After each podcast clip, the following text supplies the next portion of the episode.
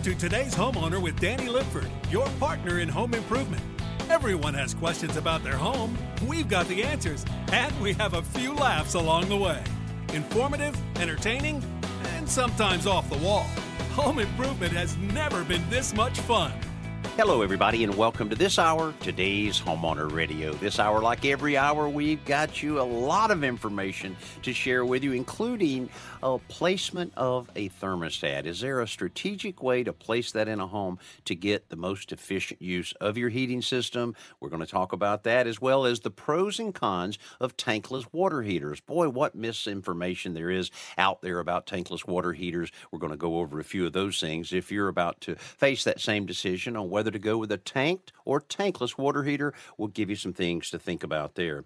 Also, um, now's the time to start thinking about some of those uh, projects that you might be doing. So we'll uh, provide you a few tips on some of the ways to make the right decisions as you move forward with that. And of course, my co-host Joe Truini always has a great simple solution for us a little bit later in the hour. What are you going to have for us, Joe? Well, Danny, this time of year after um, the holidays are over and there probably people probably spend a lot of time in the kitchen. I have a simple solution how to steam clean your microwave oven hmm. very quickly, very easily, and get it back to looking like new. Boy, I've I've opened up some uh, microwaves from before and kind of closed it real quick. Thought I someone was going to jump out I at me. Like, that, maybe I'm not that hungry. I'll just yeah, close people this door. just don't look in there very much. It's so easy to keep clean. And I know the simple solution you're talking about, and man, it works great. So if you're looking up in that microwave right now and a little bit scared to venture into there, Joe has a way to make it a lot easier, like so many of the simple solutions that we have. You know what we're here for? We're here to help you with any challenge that you may have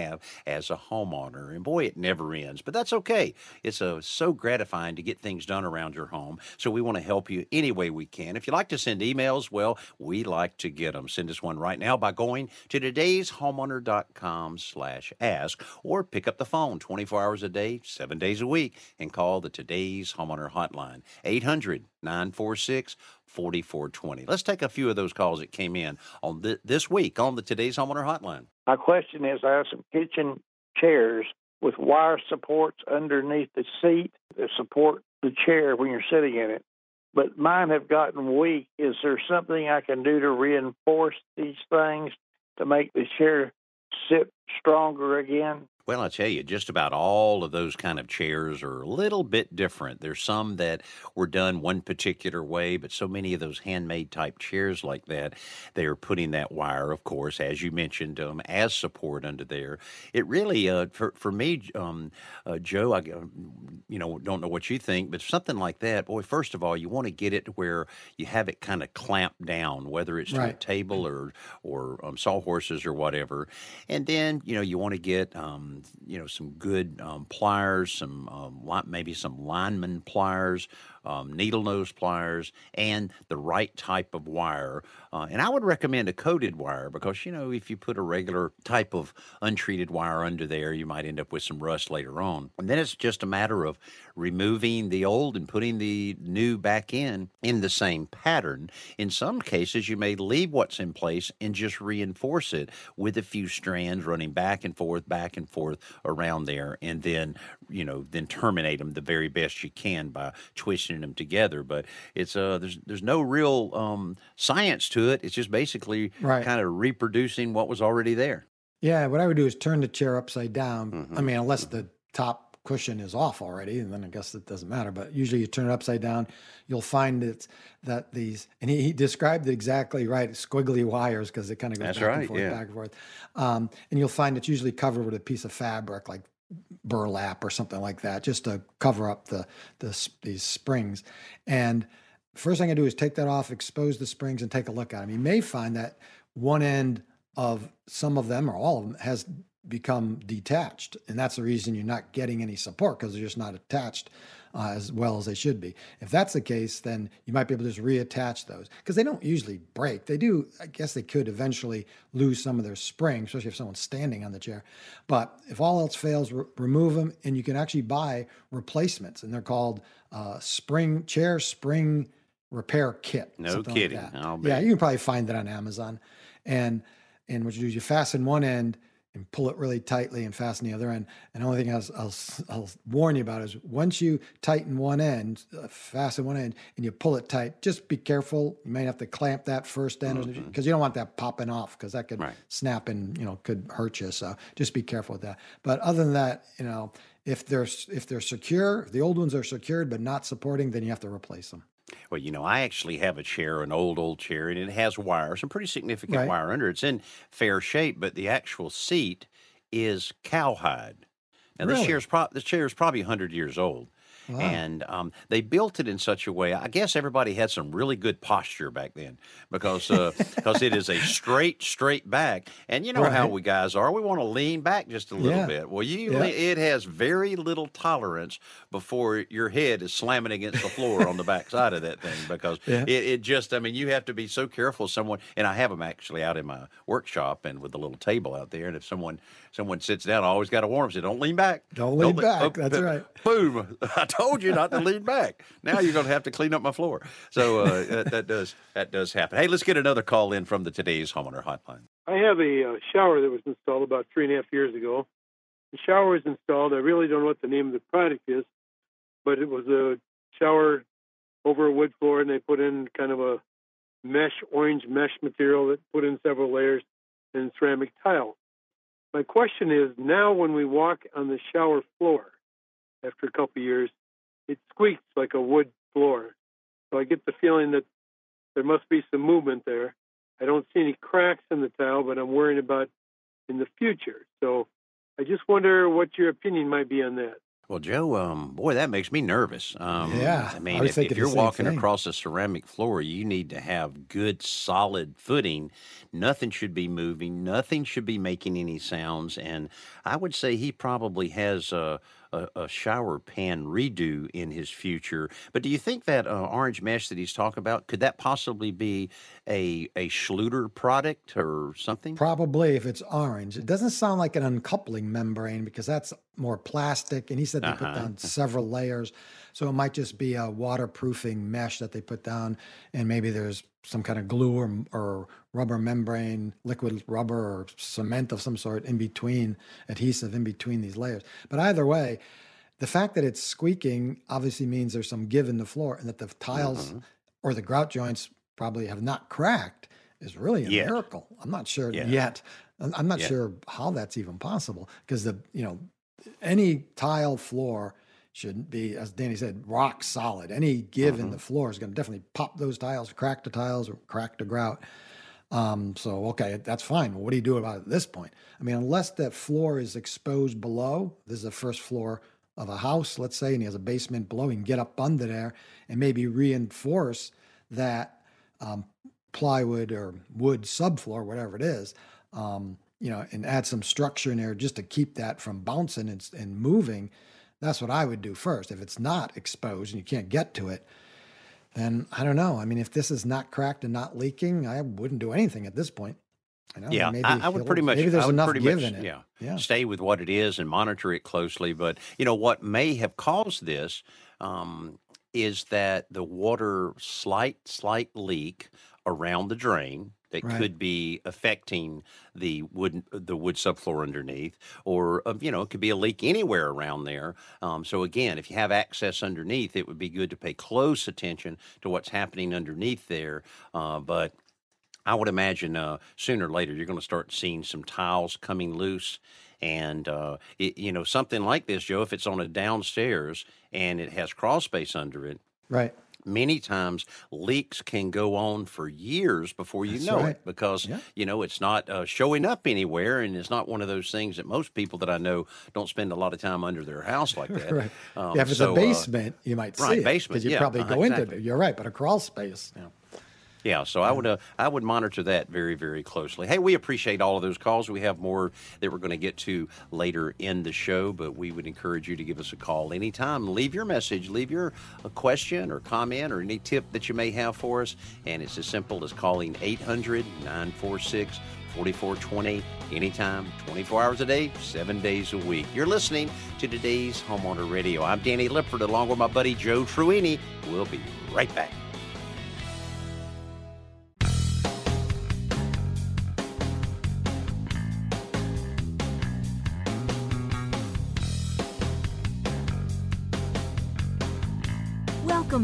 Today's Homeowner Radio.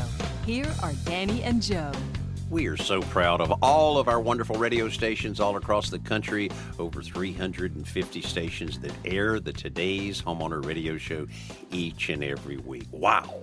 We really appreciate that, especially one like WRWH AM 1350 in Cleveland, Georgia. Hey, we want to hear from you there in and around the Cleveland, Georgia area. All you have to do, pick up the phone 800 946 4420 or send us an email at today'shomeowner.com slash ask. That's exactly what Bob did in Virginia. Bob says, Does the placement of a thermostat make a difference? Oh, Most yes. homes Oh, yes. Most of them have them on the first floor. That's the case of my three story townhome. Wow. My problem, the temperature differences between the main floor and the third floor could easily be 10 degrees or more. Shouldn't the thermostat be located on the middle floor, resulting in a more balanced temperature on all three levels? If so, is it easy or worth it to try to move the thermostat to the second floor? Any other solutions? Well, you know, this is something in, in, in spotty areas of the country that um, that that that happened. That people would just put the um, heating system in a hallway downstairs, the thermostat right next to it, which is somewhat of a traditional thing that you're trying because wherever your unit is located, usually your return air is close by. Air is coming into your return air. That's a good area or region of the home to get a nice sampling of um, temperature to control your thermostat. Not always the best situation, especially if you have multi stories like this. Now, it's hard to answer this one because there's so many factors involved in it, involved in it in being able to control the uh, temperature. I would, at you know initial glance here, say that the middle floor would be much better than downstairs or upstairs because it does give a more balanced approach. But you really need a pro on this one. You need to get someone that is really well versed in residential heating and cooling scenarios and have them come out and give you their opinion. They'll talk maybe a little bit about zoning, and there are ways that you can put inline motorized dampers in your system to control it a little bit. That can be fairly simple. It can get way overboard sometimes, but you may look at some of those considerations an additional thermostat. There's a lot of different um, situations to consider on that one. But Joe, that's just to me sure seemed like just fundamentally a bad Right. Yeah, maybe this is a really old townhome, but you almost always have one zone on each floor, meaning a thermostat on each floor so you can control them independently. They do make um, Wi Fi smart thermostats that have remote sensors that you can put on on each floor that will sense the temperature and adjust the heat as as needed. But I don't know what other option he has other than to have someone come in and, and put in two more zones. And typically in a two story, or in this case, a three story house, you always want the upper floors to be slightly cooler than the lower floor. Like the, the first floor would be the warmest, whatever setting it is, would be the warmest setting, and would get cooler as you go up. And that's, of course, because heat rises. You wouldn't do the opposite. Um, this way, you could save a little energy because the upper floor is three or four degrees cooler, but through convection, you know, it'll probably warm up and would balance out, and you'd have the same temperature throughout the house. Well, you know, there's a number of different systems that are available out there. Like I say, you can get a little overboard, but it reminds me of a um, a, a project I did a few years ago on the Rachael Ray Show. And Right. what they had there is they had um, a couple, they had a family, and the lady was extremely hot natured, and the rest of the family was um, basically freezing to death uh, in the house. Okay. So um, we worked with a company to come in, and they actually created this is a little overboard, but they actually created a thermostat for each person in the home that they carried with them. What? And they could have it on their belt, they could have it wherever, and wherever they were in their particular rooms. You couldn't, you know, have more than one working in one room. Right. But uh, in their room, instead of being fro- frozen, they are Right. able to adjust their own thermostat, um, and it actually would sense it when they came into that room, and it would adjust that room to them. Now, when they were all together, and of course it's you know, television, you got to have a little fun with it. We, Right. um, in the main room, when she was there in that room in her tank top, everybody else, everybody else was wearing parkas. And then, as, as kind of a joke, we found these heated seats these heated seats like some people used to put in the cars, you know. Right, and uh, right. so we we handed each one of the um, uh, everybody in the family, each member of the family, one of these that they were able to plug in, and then they could adjust their. Didn't give her one because she didn't need one. She didn't but, need uh, one. but it was it, it was a fun little project and everything. But um, you know, and we joked around a lot in it. But mainly it was uh to it was it was called something like uh, the Battle of the Thermostat or something that we were doing there. You know, but uh, but it, it can be done. You just got to find that right air conditioning um, contractor that really has dealt with this. They'll have the right recommendations to to make um, all of that work. Let's uh let's go back to the today's homeowner hotline for one of the recorded calls that came in this week. but I had a water leak from upstairs and it came down to the other floor into the kitchen. The ceiling's not damaged, but it ran, the water ran in six different spots all down the wall. And I need to ask if I should just rip it all down or can I, or should I drill holes in it to get air in there to dry it out? Because the ceiling doesn't look damaged. You can't even tell water came down. But I know it's all wet up inside there. Okay. Well, um, I'll tell you at this point, I wouldn't do anything. At the most, I would um, position a fan. I'm a big believer in the um, drying abilities of a traditional fan.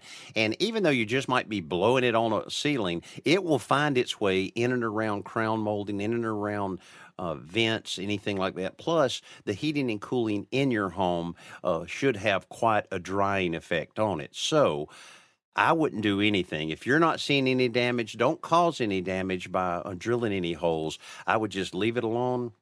Watch it carefully and just let that fan run. You could let that fan run an entire week and it probably wouldn't cost you three bucks. So um, I, I would do that. Just keep uh, that air circulating on the immediate area in order to dry it out. Because, Joe, I just think that so many times um, I, I've seen these companies, these disaster removal companies, and, Right. you know, there will be a situation where there's water has gotten in somewhere and they come in and automatically just cut the bottom four foot of drywall out Right. everywhere. Now, I recognize that mold and mildew is a serious thing and you don't want to create an environment where it'll grow inside your walls or so forth, um, like that caller was talking about. But um, sometimes they get a little little extreme. Um, I've seen them taking baseboards off of um, vanities and things like that to Right, blow air up in there. And if it's severe, yes, you have to do it. Sometimes they get a little overboard. In this case, I certainly wouldn't recommend um, him just uh, getting a crowbar and start snatching drywall off. Right. And especially since we're assuming this is an interior wall, so there won't be any insulation in there. Ordinarily, there is not. Mm-hmm. You know, if it was an exterior wall and he says, I know there's water back there, well, then that's a different story because the insulation is going to hold that water. And, you know, you, you can almost be guaranteed there's going to be water damage and possibly mold. You know, so I would do the same thing. I would just leave it, put a fan on it. Now, I would keep an eye on this. If suddenly you see little black spots appearing on the wall, Exactly. then that's a Mhm. sign that there's mold. And then you're going to start cutting out drywall and letting it dry. And first of all, making sure that, the leak is fixed, you know, because sometimes even a little bit of a leak will continue to, to That's add right, yeah. moisture and create the, a perfect environment for mold. Yeah, that's that's number one. Make sure that leak is taken care of. But you, you hear about this kind of situation a lot. These one incident type of situations, and if the water, if, if the drywall is not submerged in water like you would have in a flood environment, then most of the time it'll dry right out um, because you have, you know, all of the air conditioning, heating, your your, your uh, relative humidity should be lower than fifty percent in your home, and all of those factors will help dry everything out, and that's what you want. You want to go ahead and get it dried out where it won't cause any problem whatsoever. Hey, one decision that a lot of homeowners have had to make over the last few years is whether to go with the tankless water heater or replace their existing water heater. And we're going to give you some straight scoop on this and some opinions on it. You still may want the tankless water heater, but you have other things that you need to consider. We're going to share with you that and a whole lot more when we come back here on today's Homeowner Radio. We'll be right back.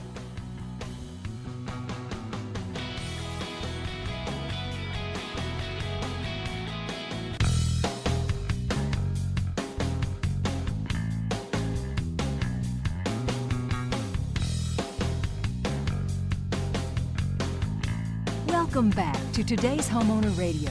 Here are Danny and Joe. Are you currently receiving the Today's Homeowner newsletter? We'd love to send it to you each and every week free of charge. All you have to do is go to today'shomeowner.com slash newsletter and sign up today. I guarantee you, you will be glad you did. We get some great reminders that we send to you and some good, straightforward information, just like you're used to hearing here on Today's Homeowner Radio. Again, it's today'shomeowner.com slash newsletter. All right, right now we're going to uh, uh, have a call that came in. I thought this was a, a, really good subject for us to cover a little bit because of uh, a lot of misconceptions.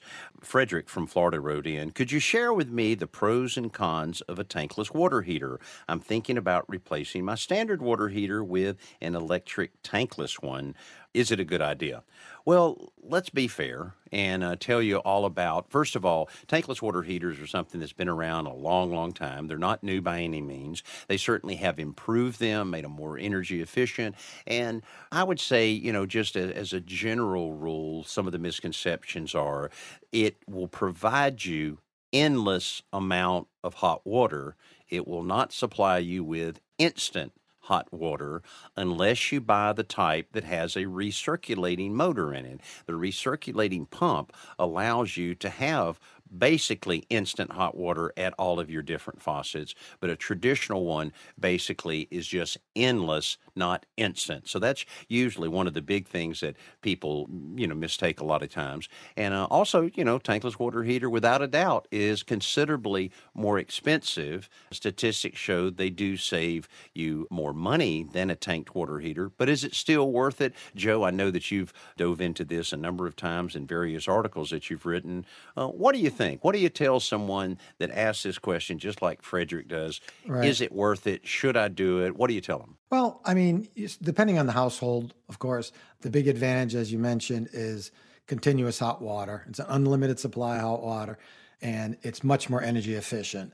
And uh, the last statistic I saw um, according to the Department of Energy, the average household, which uses about 40 gallons of hot water per day, can save 30%, excuse me, 34% of energy consumption over a standard tanked water heater. So that's that's one, you know, big selling point. Um, so they're much more energy efficient. And if you upgrade to a condensing tankless water heater, you know, the energy efficiency goes from about 80%, which is pretty good for a standard tankless unit, up to 90 to 98%, depending on the unit. So it costs more, of course, but uh, the uh, you know a condensing tankless water heater will save you even more money. But okay, so what are some of the other advantages? First, they're very small, compact. You know, some of them can be hung on a wall. So if you're in a crawl space or a basement, and you're looking, or or in a in a utility room, you're looking to save space. Um, there's no tank to take up space or to maintain, um, very low operating costs, and there's no standby heat loss, which is very important. That standby heat loss is simply you have a tank in a standard situation, you have a tanked water heater, so you have this big tank full of hot water waiting for you to use it. Well, what happens when you're not using it? That water is getting cooler and cooler as time goes on, and it, then it kicks back on to warm it up to temperature. So that's heat loss that you're paying for. With a tankless unit, that doesn't happen. It's off until you call for hot water and it kicks on. So it's off until you call you need hot water. It's also tankless heaters also last about 20 years or more, which is twice the long of a standard heater. Um, and for really big houses, you can install multiple tankless units um, if you need to to supply water. So there's a lot of reasons to like them. What's the downside? There's no real downside per se, but they're more expensive to install and sometimes to maintain. But the whole idea is you're getting that money back through lower energy bills. And uh, you know, I'd have to, um, you know, do a little math here to share with you, you know, another thought behind it. You know, um, yes, they are more expensive, um, and you know, your water usage, your hot water usage, represents an average of thirteen percent of your total power bill now 13%, and um, the typical power bill in the United States averages $2,000 per year. Okay, so that means doing a little math here, then you're spending, if you're in that average bracket, $260 a year for hot water. Right. Okay, if you're saving 30% of that money, you're not saving 30% of your power bill. That can be another misunderstanding. You're saving 30% of what it costs you to heat and cool, or, or rather to heat that water. So if you're looking at um, at that amount, and and you know, you, again, you're doing the math. You're talking about approximately eighty dollars a year that you save over a conventional tanked water heater. So you Right. have to think about that. Yes, they do last a lot longer, uh, but it does take you a while to get your initial investment back. So that's where it's a little fuzzy on the math and a little fuzzy on the decision. Um, you might look, as Joe mentioned, other. Uh, I've seen many people that have that. uh, They actually have a two foot by two foot closet inside their house with a water heater in it. Well, if that is rerouted to an outside tankless unit, hey, that's valuable space and that goes well beyond um, saving a few dollars with the advantage of being able to have another two foot by two foot closet in your house for Right. you know storage of many many things that you can do there. So a lot of that has to be considered when you're deciding on whether or not to go that route. So it's uh, Yeah, I one of those things. Yeah, well, some people, you know, they just like the idea of saving energy. That's know, right. Regardless Uh-huh. of how they do it. Yeah, and that you had mentioned outdoors. The the tankless units can be installed outdoors, which greatly simplifies the venting of any combustion gases because it's outside to begin with. Now, obviously, you know, you have to live in a place that will allow to store install this outdoors, but that, that's another advantage of the tankless heaters. And regardless, if you're um, going to be replacing your your appliance that's making hot water, I would certainly, when the heating contractor comes in, talk about all these different options and see what sounds good to you. And um, it might be worth it in the end just to have that hot water, continuous, unlimited supply hot water, especially if you have a bunch of teenagers in the house.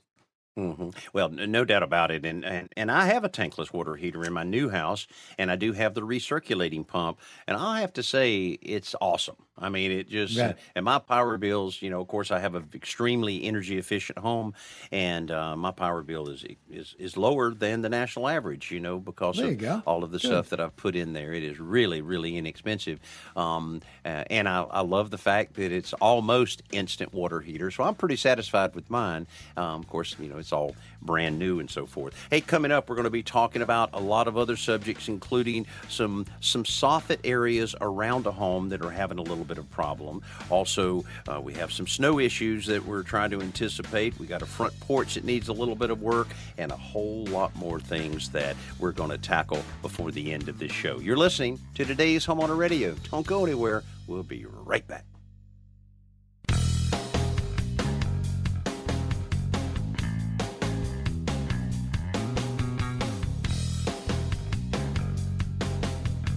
Welcome back to today's Homeowner Radio. Here are Danny and Joe. Hey, Joe, we certainly have gotten a lot of emails this week. We love Oh, to great. get them. More and more people are sending them. People are starting to think about all those projects that they want to tackle during 2023. Perfect. We're ready to help you out with it. If you have an email that you'd like to send us, it's as easy as going to todayshomeowner.com slash ask. Here's one that just came in from Thomas in San Jose, California. The soffits along the north side of my home are bowing downward and the paint is blistering off. There are also some sections that are rotting and delaminating. I'd like to replace it all, but I'm not really sure what to use. The existing ones are made out of a hardboard siding. What do you suggest? Uh, I know exactly what they're talking about. That was a trend for a little while. Is um, of course they must be talking about an overhang that's only 12 inches, which is not unusual. Many areas of the country have smaller soffits. Some have wider soffits. I actually on my house I have three foot soffits because Wow. uh, I found in my previous house how much better that is for energy efficiency and just to kind of get the water away from your house. But for Thomas here, if you have hardboard siding like that, it's going to delaminate, and once it starts, it's going downhill pretty quick.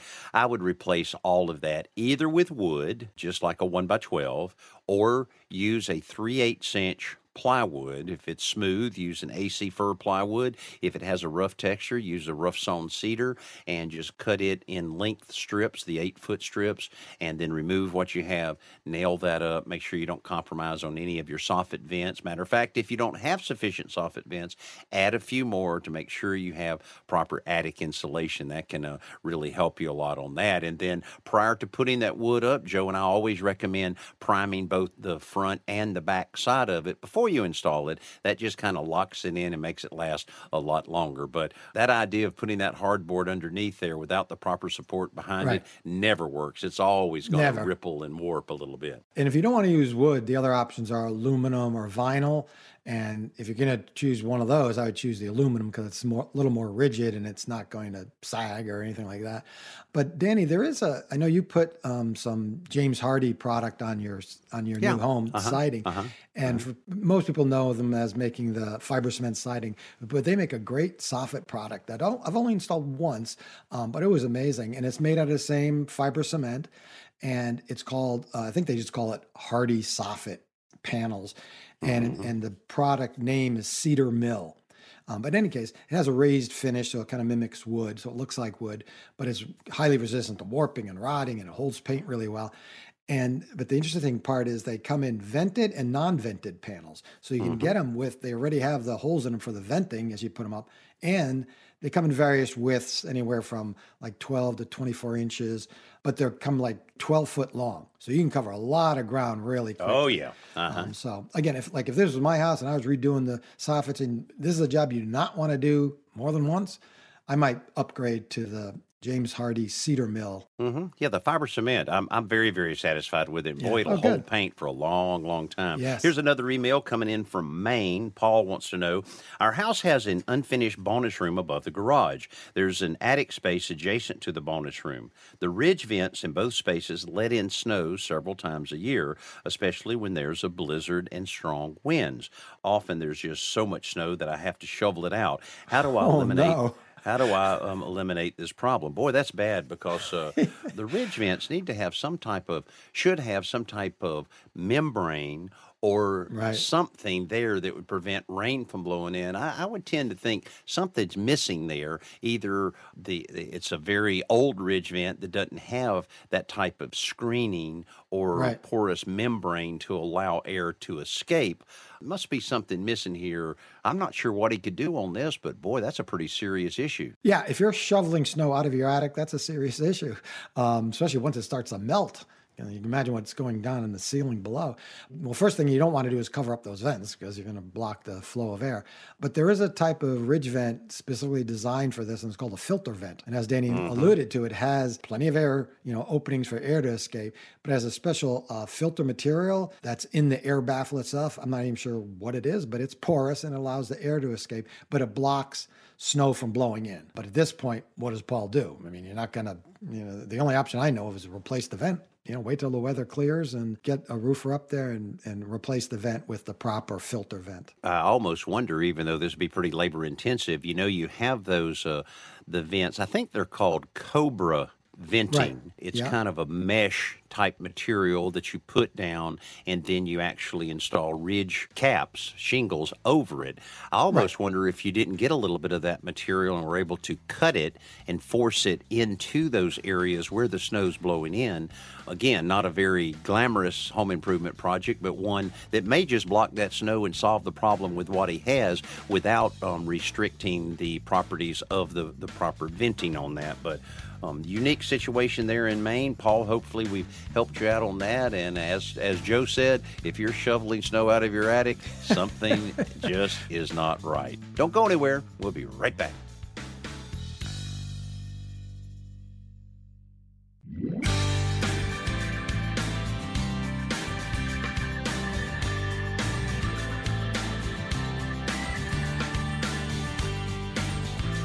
Welcome back to today's Homeowner Radio.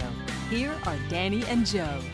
What's always unbelievable, just how fast the show goes each and every week. That's because we're having fun and we hope that we're able to provide you um, a little bit of entertainment, but also some good, solid information that can help you around your house. There's so much information bouncing around about what to do and not to do at your home. Well, Joe and I have a lot of experience, and we're going to share with you every week exactly the things that have worked well for us over all of the years. And many of those come out in our simple solutions. Joe, what do you have for us this week? Well, Danny, that was a perfect segue because this is a simple solution that I actually used recently after we were cooking in the microwave oven quite a bit over the holidays.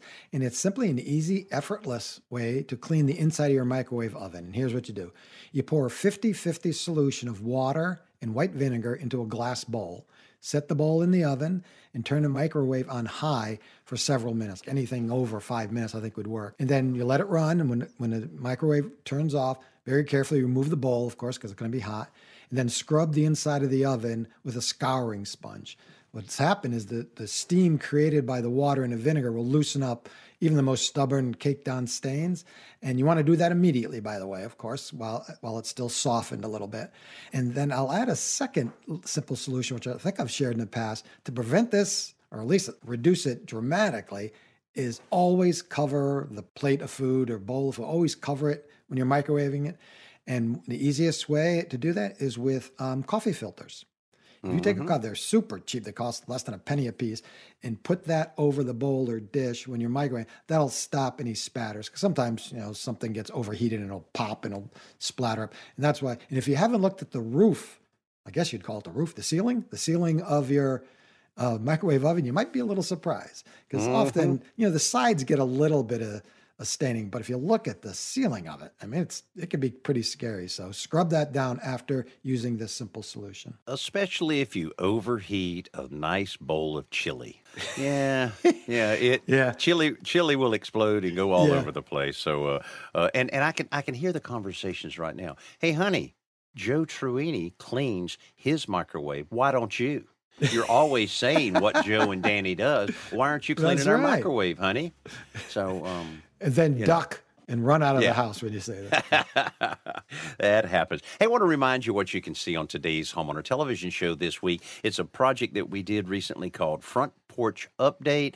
If you've got some things that you need to do outside your house, particularly about making your curb appeal, improve it just a little bit, well, you got to check this one out. We show exactly how to repaint a floor, which is very important because prior to that, a little bit of preparation had to be done, a little bit of, of wood repair had to be done, and we had several different issues we dealt with here. And we've got some great tricks that we'll show you how to do that. And also, if you're looking for a sidewalk anywhere around your house, the Quikrete Walk Maker forms are unbelievable. You'll see step by step exactly how to create a very attractive sidewalk for your house. All of that can be uh, seen on this week's episode of today's homeowner television show that's seen in over 92% of the country. And you can find out where you can see it in your neck of the woods by going to today's homeowner com. Also, want to remind you that you can watch us on a variety of streaming platforms, such as um, Vizio Smart TV is on demand, as well as we have our own linear channel there, uh, number 516 on Vizio and number 476 on LG Smart TV. We're talking about over 500 episodes waiting on you right now, free of charge. And so dig into it this weekend and check out some of the shows we've done over the past 25 years. Also, we're on Xumo, Crackle, Tubi, Freevee, Pluto, and Roku. All of that's waiting on you right now. You know, we really do appreciate being able to be with you each and every week. We're looking forward to 2023 to provide you even more information, more inspiration, and more ideas to help you have the best looking house on the block. I'm Danny Lipford, along with my co host Joe Truini, our fantastic engineer producer Corey Wilson, and the whole Today's Homeowner family saying Happy New Year, and we look forward to seeing you again next week.